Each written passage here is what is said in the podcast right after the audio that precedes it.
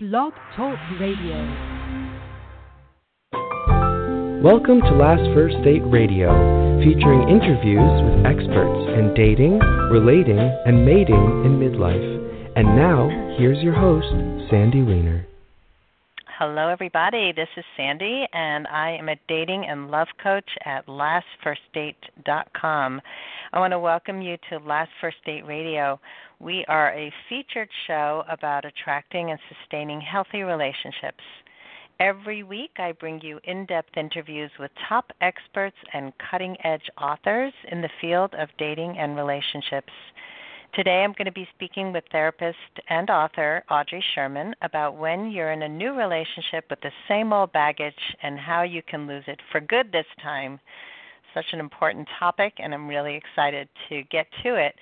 But before I do, I just want to say that as a dating coach, it is my mission to help women over 40 become more confident and learn the skills that it takes to have a healthy, lasting, loving relationship.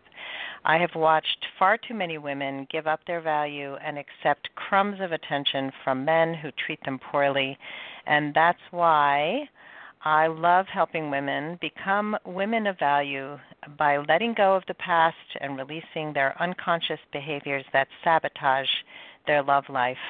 I help them learn to trust their intu- intuition so that they can open up their hearts and be more vulnerable and create deeper and more meaningful connections.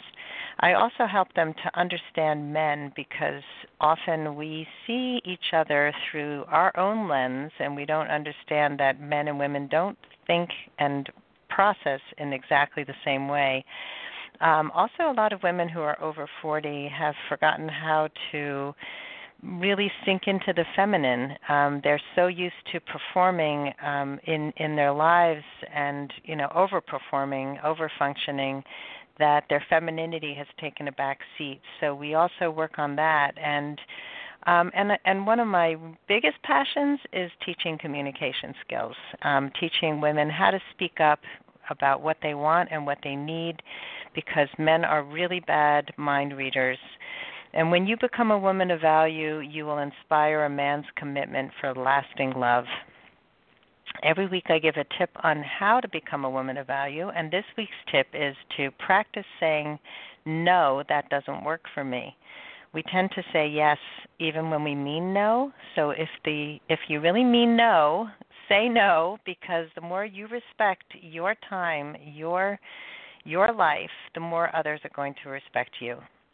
If you do want to become a woman of value who attracts her best partner, I invite you to head over to lastfirstdate.com and sign up for my brand new free guide, The Top 10 Reasons Why Men Pull Away or Disappear, and how you can finally attract and keep the love you deserve.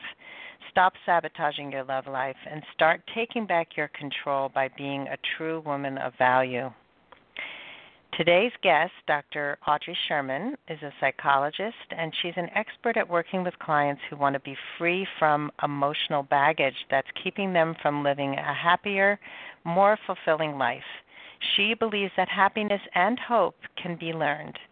For almost two decades, Dr. Sherman has taught thousands of clients how to change their thinking and their habits.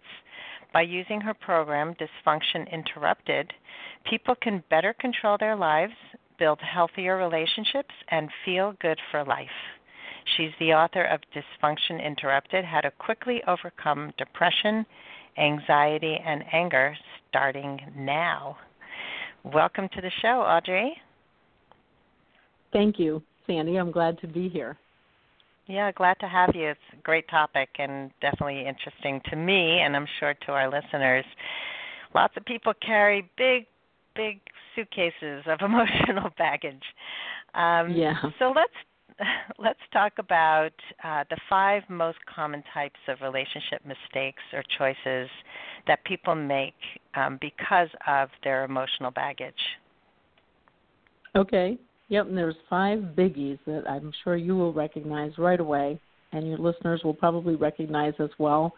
Uh, the first one that I see, I call, and I'm sure I'm not the only therapist who calls it this, is the white knight syndrome.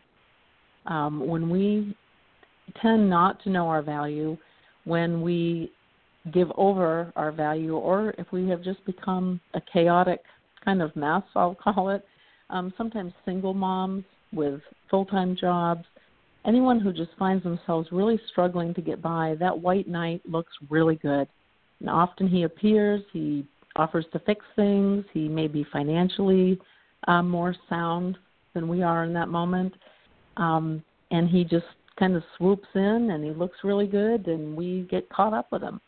And the downside of it, I mean, that all sounds wonderful, but the downside of it for anyone who's been involved in that kind of relationship knows that white knight needs you to be the chaotic mess.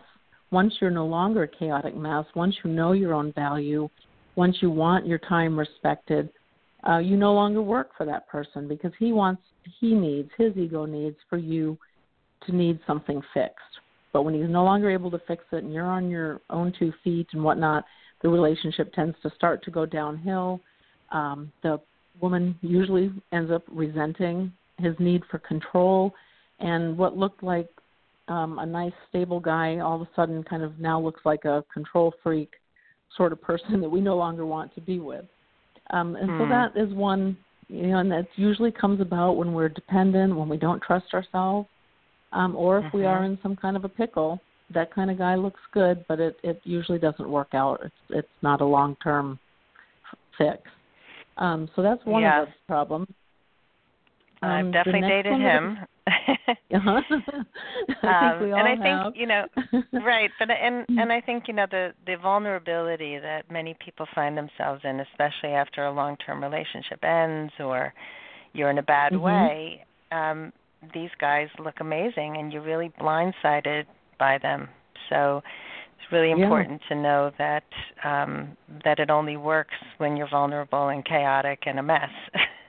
Yeah, that's right. That's that's when that kind of works. Um, the, the next type is is a more blatant type, the abusive, um, and not so much. Well, I mean, there is the physical abuse piece, but there's also that kind of insidious verbal abuse, emotional abuse with kind of person. And when we come from dysfunctional past, where where if we've been emotionally abused, we are more desensitized to it, and so we don't recognize right away that it's happening um, someone who has not been abused or has never, you know, has never experienced that, if a person says something to them that's even a little sideways, they get a red flag and they end it immediately. They say, "Hey, no, I'm more valuable than that. I'm not going to be spoken to like that." But someone who's endured, you know, any sort of previous abuse, sometimes is their tolerance level is way higher and their their recognition level is way higher. Um, that they don't understand when it's happening until they're already kind of sucked up into it. And Mhm. so that is the next that's the next kind that we tend to uh, fall fall into with, and you know, usually that is from low self esteem. It's from a history of any kind of of abusive relationship in the past. Um, even you know just par- parents telling us you know you're not going to get anywhere in life or who'd want you. I mean anything you're dumb, anything like that. We tend to Mhm. then gravitate toward the abusive types. Um, and the next one that's kind of it's similar, but it's the controlling type, someone who just takes over and will do everything. And when we are dependent, when we don't trust ourselves or know our value, we that looks good also. It's kind of like the white knight, but a, a little more negative. He doesn't swoop in and seem good really even in the beginning. He's just a control nut right from the start. Your time, um, obsessed with when you call, when you don't call, you know, all of that sort of thing. Maybe comes on too strong and wants to be in a relationship way too fast, um, and that sort of thing. So most people see it, you recognize that something's a little off, but it might feel good. Again, if you're Mhm. dependent, you know, that that kind of a personality to start with, then that might look really good to you. Um, the next kind is the uh, codependent, caretaking sort of relationships that we get into with people who are a mess themselves. And when our baggage tells us that uh, we're not lovable, that no one would want to be with us unless we they need us, then we become the caretaker. We become the codependent. We clean up their messes. You know, they maybe they don't have jobs.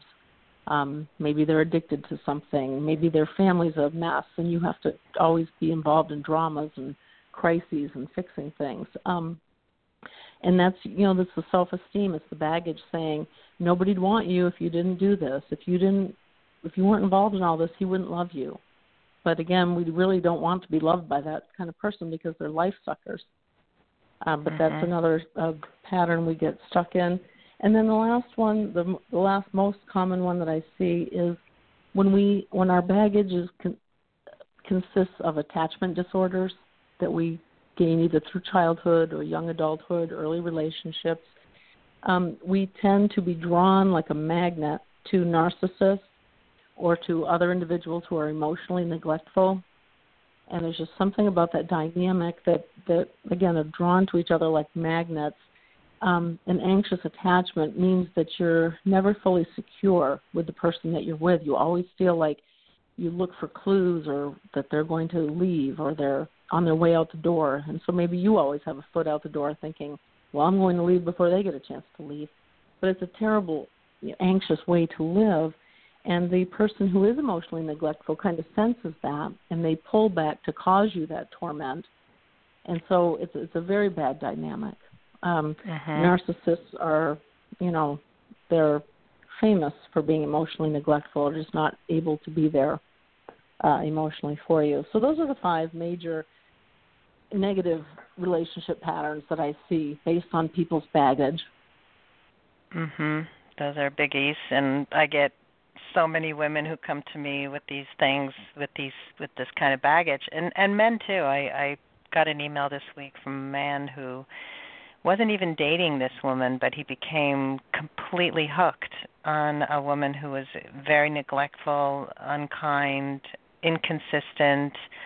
Um, he's wondering if she's a narcissist, and I said, "Doesn't matter. I mean, she's not right. a nice person. You need to get away. right. Like everybody wants that label. Just tell me. Just tell me if it's a narcissist. And first of all, I can't. I can't diagnose someone, um, but I certainly can't right, diagnose them by them. email.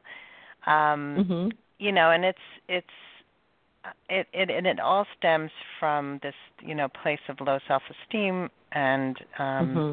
and a se- sense of dependency and you know what was interesting to me when I got divorced was I, I started reading about how to have a healthy relationship and how to stay away from dangerous men and dangerous relationships and um and I came across a book that talked about um how these how we start dating these kinds of people, where it begins, and um, and growing up in a dysfunctional home, it really normalizes abnormal behavior, and and it was like a real mm-hmm. eye-opening moment for me because.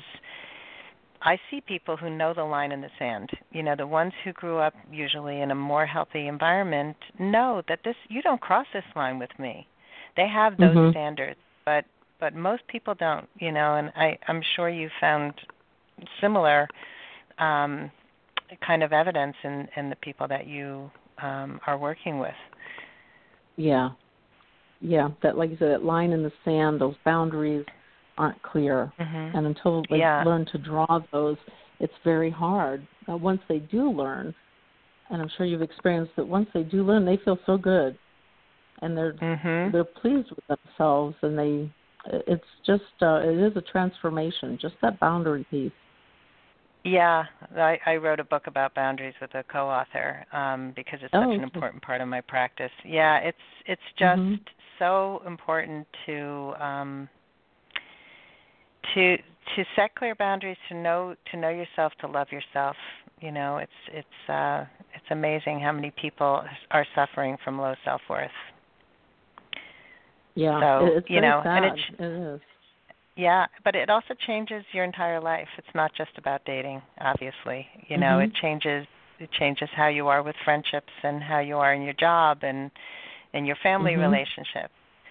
Um, so let's go back to where it does begin, um, because we're talking a little bit about the past. And so, um, yeah, so can you talk a little bit about where baggage begins?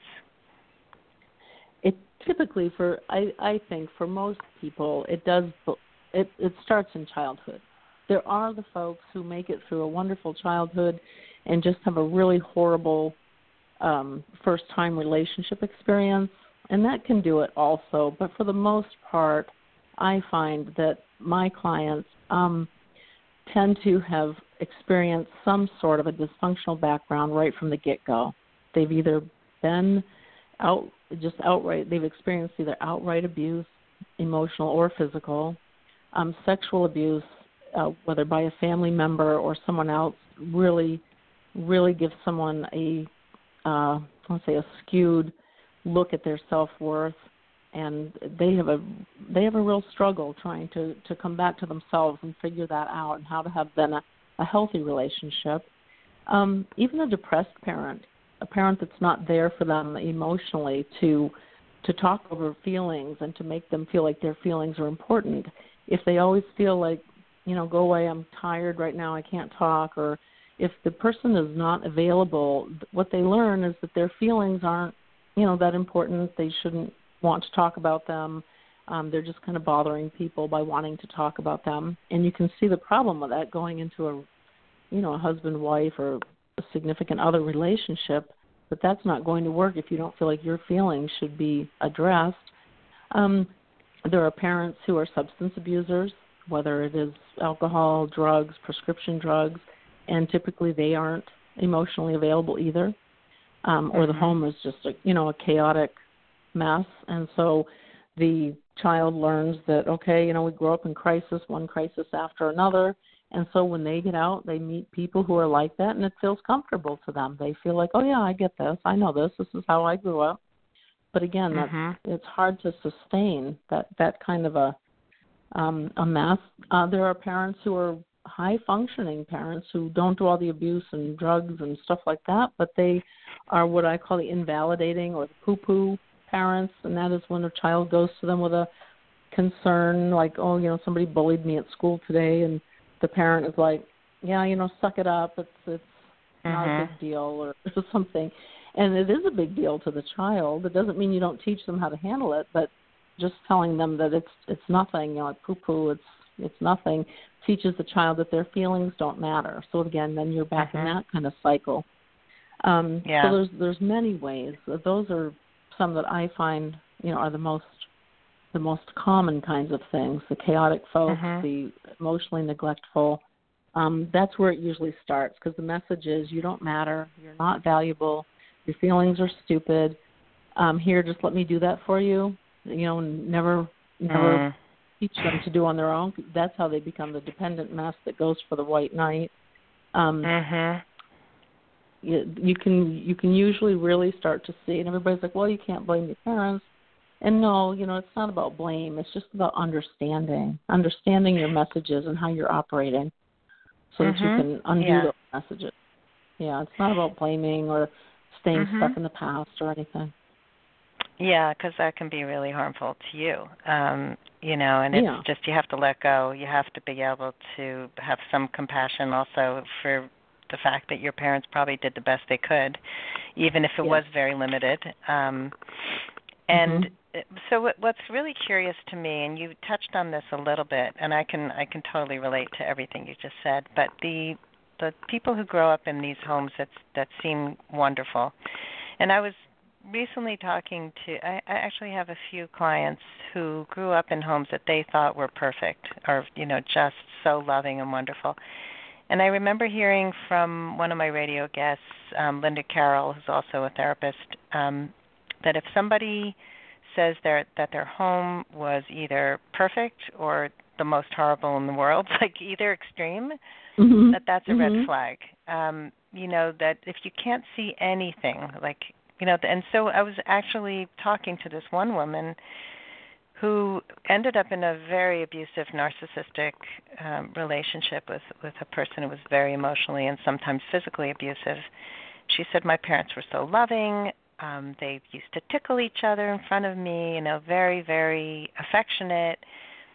and i started to like kind of pry a little bit about you know what did you talk about emotions? Did you, you know, because it sounded like they didn't really discuss anything of any importance um, t- emotionally in the family.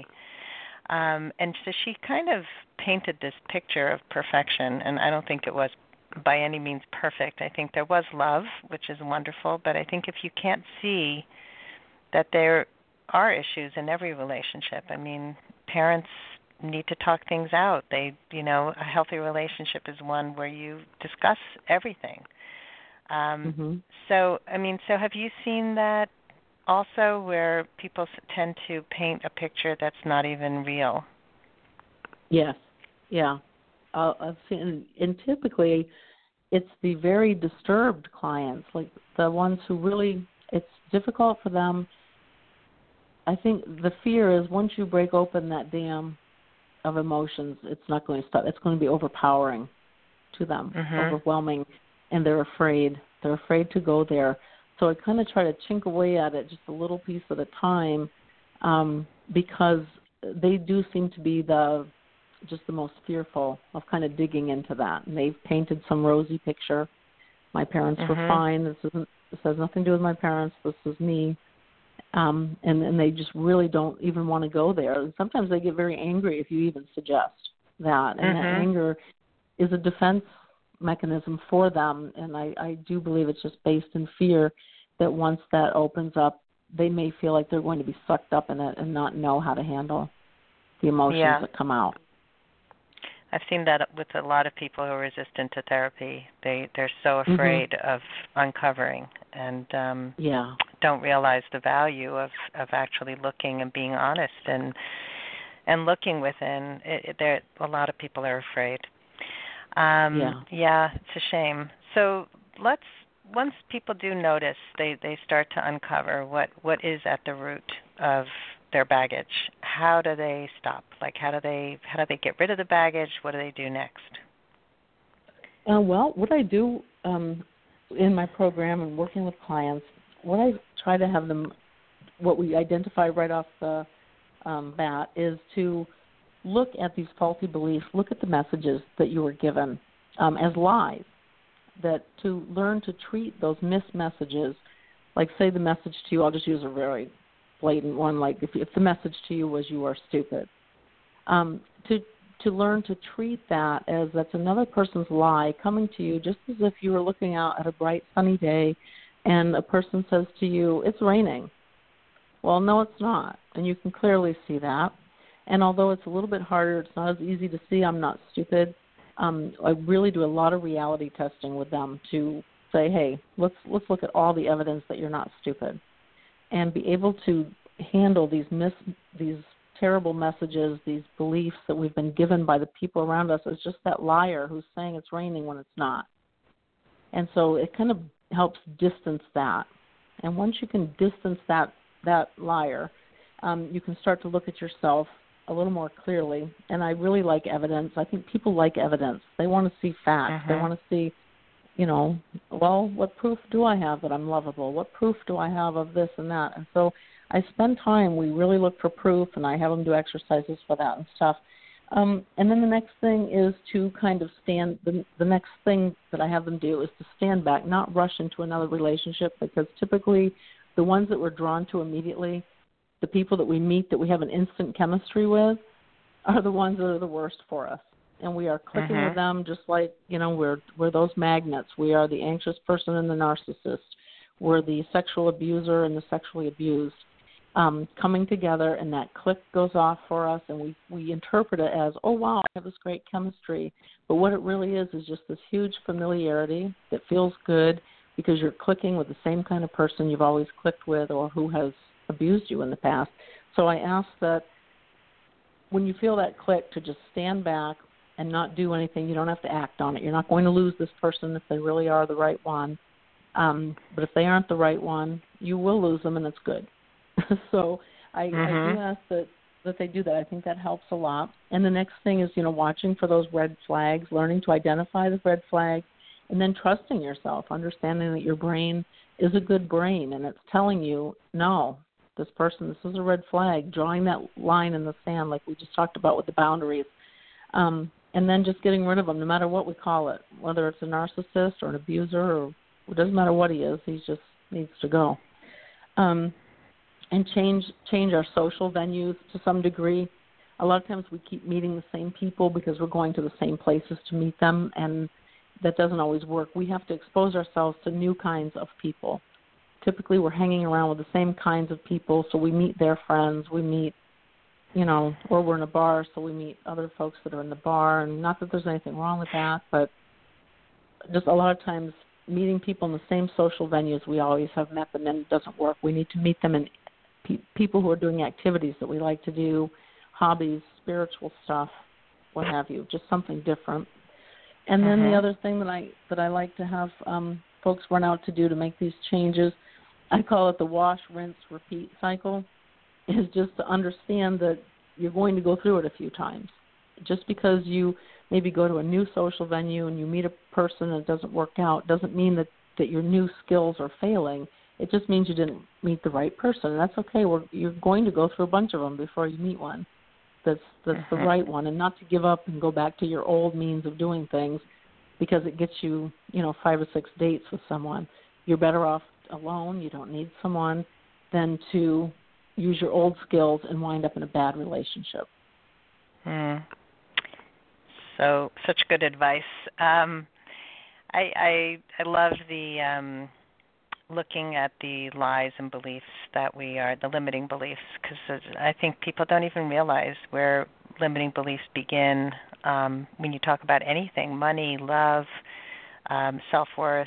They all begin somewhere and um, and and just to look for contrary evidence. I think that you know I, I I got my mom up online on dating a couple of months ago, and she's 85. Mhm. And Oh, boy, all the limiting beliefs came out like right away. It was like, oh, he's a liar. Oh, he's a jerk. This guy, he's not. And I'm like, you don't know any of these people. They're just a bunch of profiles. you know, you need to you need to ask some questions. You need to like maybe go out for coffee. Like, isn't that a concept? Actually, get to know somebody and see what they're really like. Um, but it's it's like the old you know the defenses come up the fears come up the um you know the the push away um so it, it's i see it with my clients i see it with my mother it's like very funny Mhm. um so okay so you've done the healing and you've you've really worked on yourself you've changed up where you're meeting people and you know how to recognize red flags recognize your emotional baggage now you want to really get into a healthy relationship. What do you do next? Well, I think you know, starting with making sure, yeah, making sure you're beyond the red flags, making sure you're beyond all that, making sure that the person feels like a friend. You know, I think that that friendship piece is often what gets overlooked in a dysfunctional relationship. It becomes a need, and that friendships aren't based on need. Friendships are based in common interests and enjoyment of each other, those sorts of things. So looking, looking, and making sure, like kind of giving it a friend test. Is this person? Would I like this person as a friend, not just a, a significant other? Um, Mm-hmm. I think that that that helps a lot. I think the communication piece.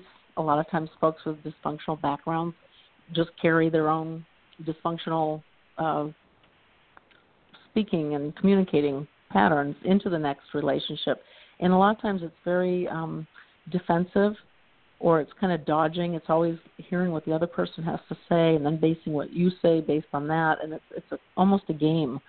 And learning to communicate directly and trusting that the other person will also do that. And if the other person's not able to do it or doesn't uh, uh, is not appreciative of direct communication, then understanding that's a red flag. Um, So I Mhm. think a lot of stuff comes back to the red flag stuff, but adopting for yourself um, the ability to communicate clearly, to make sure your needs are understood. And I like what you said. Men and women do often communicate entirely differently, and men are very bad mind readers. So you have to learn to be very clear. Like I need you to, um, you know, sit and listen to me for a little while without trying to fix something. I I'd like you to hear my standpoint on this. Um, so having the um, the self worth, the self value, to understand that your opinions are important and your emotions should be validated, um, and that is kind of all part of that communication uh, piece. The friendship, as I mentioned, is huge, and then also understanding that trust is a big deal. And it doesn't mean that the person won't betray your trust at some point because things happen that that happens, but going through life always waiting for the door to slam or somebody to be gone is a very anxious way to live. And it's better to fully put your trust into what you're doing in the moment. And if it doesn't work out, just kind of deal with it then. But don't spend all that time worrying about being betrayed, uh, you know, everything that snooping through emails, all the sorts of things that keep you unhappy in a relationship. And I see a lot of that. Mhm. I do too. I remember a client years ago who started to distrust her boyfriend and f- totally freaked out about something that she found that she didn't know anything about. She didn't check in with him. She just made a huge assumption right away that he had been in touch with an old girlfriend and he didn't love her and blah blah blah. It was like all her baggage just came pouring out and I encouraged her to have a conversation. You know, it's the simple conversations that just get curious and ask instead of snooping and not mm-hmm. trusting and yeah, I had a lot of distrust in my marriage that really eroded my marriage. Not not from me, but from him, like not being able to talk to men because he would not trust the relationship, you know, just any mm-hmm. man that I would talk to. Um that's that's like a controlling behavior and it's mm-hmm. you feel trapped. I mean it's yeah. it doesn't work. So um yeah oh, i mean eggshells. Yeah. Yeah you don't want to walk on eggshells. You you want to build trust. Um yeah recently mm-hmm. i dated somebody who you know said a lot of amazing things on a first date followed up right away followed up the next day and then and then he kind of disappeared and he said i'm not ready for a relationship right now by text i was like wait a minute you're the one who pursued me um mm-hmm. but i don't want to be in a relationship with someone who does that i that no, doesn't work for right. me right no, so being in all. that chooser's seat like you when you have confidence mm-hmm. you say well i don't i don't want that i want i want right. someone who's going to be there who's going to be consistent whose words and actions match, you know, all those things that are so important. But when you don't believe in yourself, you think this is the best it gets. And boy, I'll tell you, dating from a place of value is just so completely different from dating from a place of desperation and um yeah. scarcity. Um yes. so this is such such valuable information. Um, so Audrey, thank you for sharing all of this with us, and I'm sure there's tons more that people can learn from you. So, so if you can let people know how they can find you, that would be great. Yes, Sandy, I'm on. Um, well, I have uh, my website is psychskills.com. It's P S Y C H S K I L L S psychskills.com. um, and I have some free resources on there people can download having to do with dysfunctional thought patterns and one on how to not waste your life being angry, depressed, and anxious. Um, there's also information on there about working with me individually. Uh, my book is available there through the site. It just connects you to Amazon. It's called Dysfunction Interrupted How to Quickly Overcome Depression, Anxiety, and Anger, starting now. Um, and I speak to groups, women's groups, um, church groups, whatever, do workshops and and the like like that. So um, anyone mm-hmm. wanting to get a hold of me, my phone number, all my contact information is there. Or if they just Google me, Audrey Sherman, it comes up. I have a blog on Psych Central, and people can find me through that as well. Um, Wonderful. So lots of resources. yeah, yeah, pretty much just Google me and something will come up. You'll they'll find me. Okay. Well, thank you for sharing this this amazing wisdom with us and um, such such important work. So I, I, hope that people will check out Psych Central and check you out and take advantage of some of your free resources and some of your paid resources. Um, so thank you so much for coming on the show today, Audrey. Well, thank you, Cindy. Thank you for having me. It was very fun. Okay. Uh, thanks everybody for listening, and I hope you go on your last first date very soon. Have a great day.